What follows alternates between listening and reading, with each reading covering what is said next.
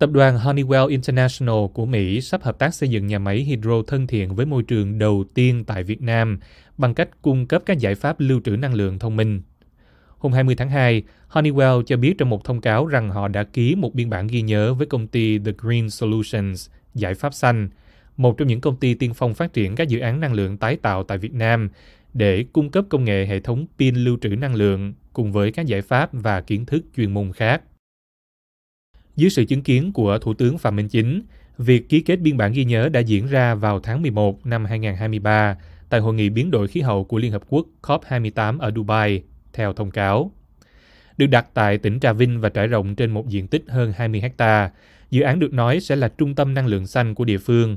Nhà máy sẽ sản xuất hydro xanh thông qua quá trình điện phân nước biển, ban đầu nhắm mục tiêu sản lượng 24.000 tấn hydro và 195.000 tấn oxy y tế mỗi năm. Ngoài hệ thống pin lưu trữ năng lượng, Honeywell sẽ cung cấp các giải pháp chuyên sâu trong toàn bộ chuỗi giá trị hydro, giúp The Green Solutions hoạt động an toàn, cải thiện độ ổn định của lưới điện, giảm chi phí, có lợi nhuận và đáp ứng các mục tiêu sản xuất năng lượng tái tạo, theo trang Manufacturing Today India.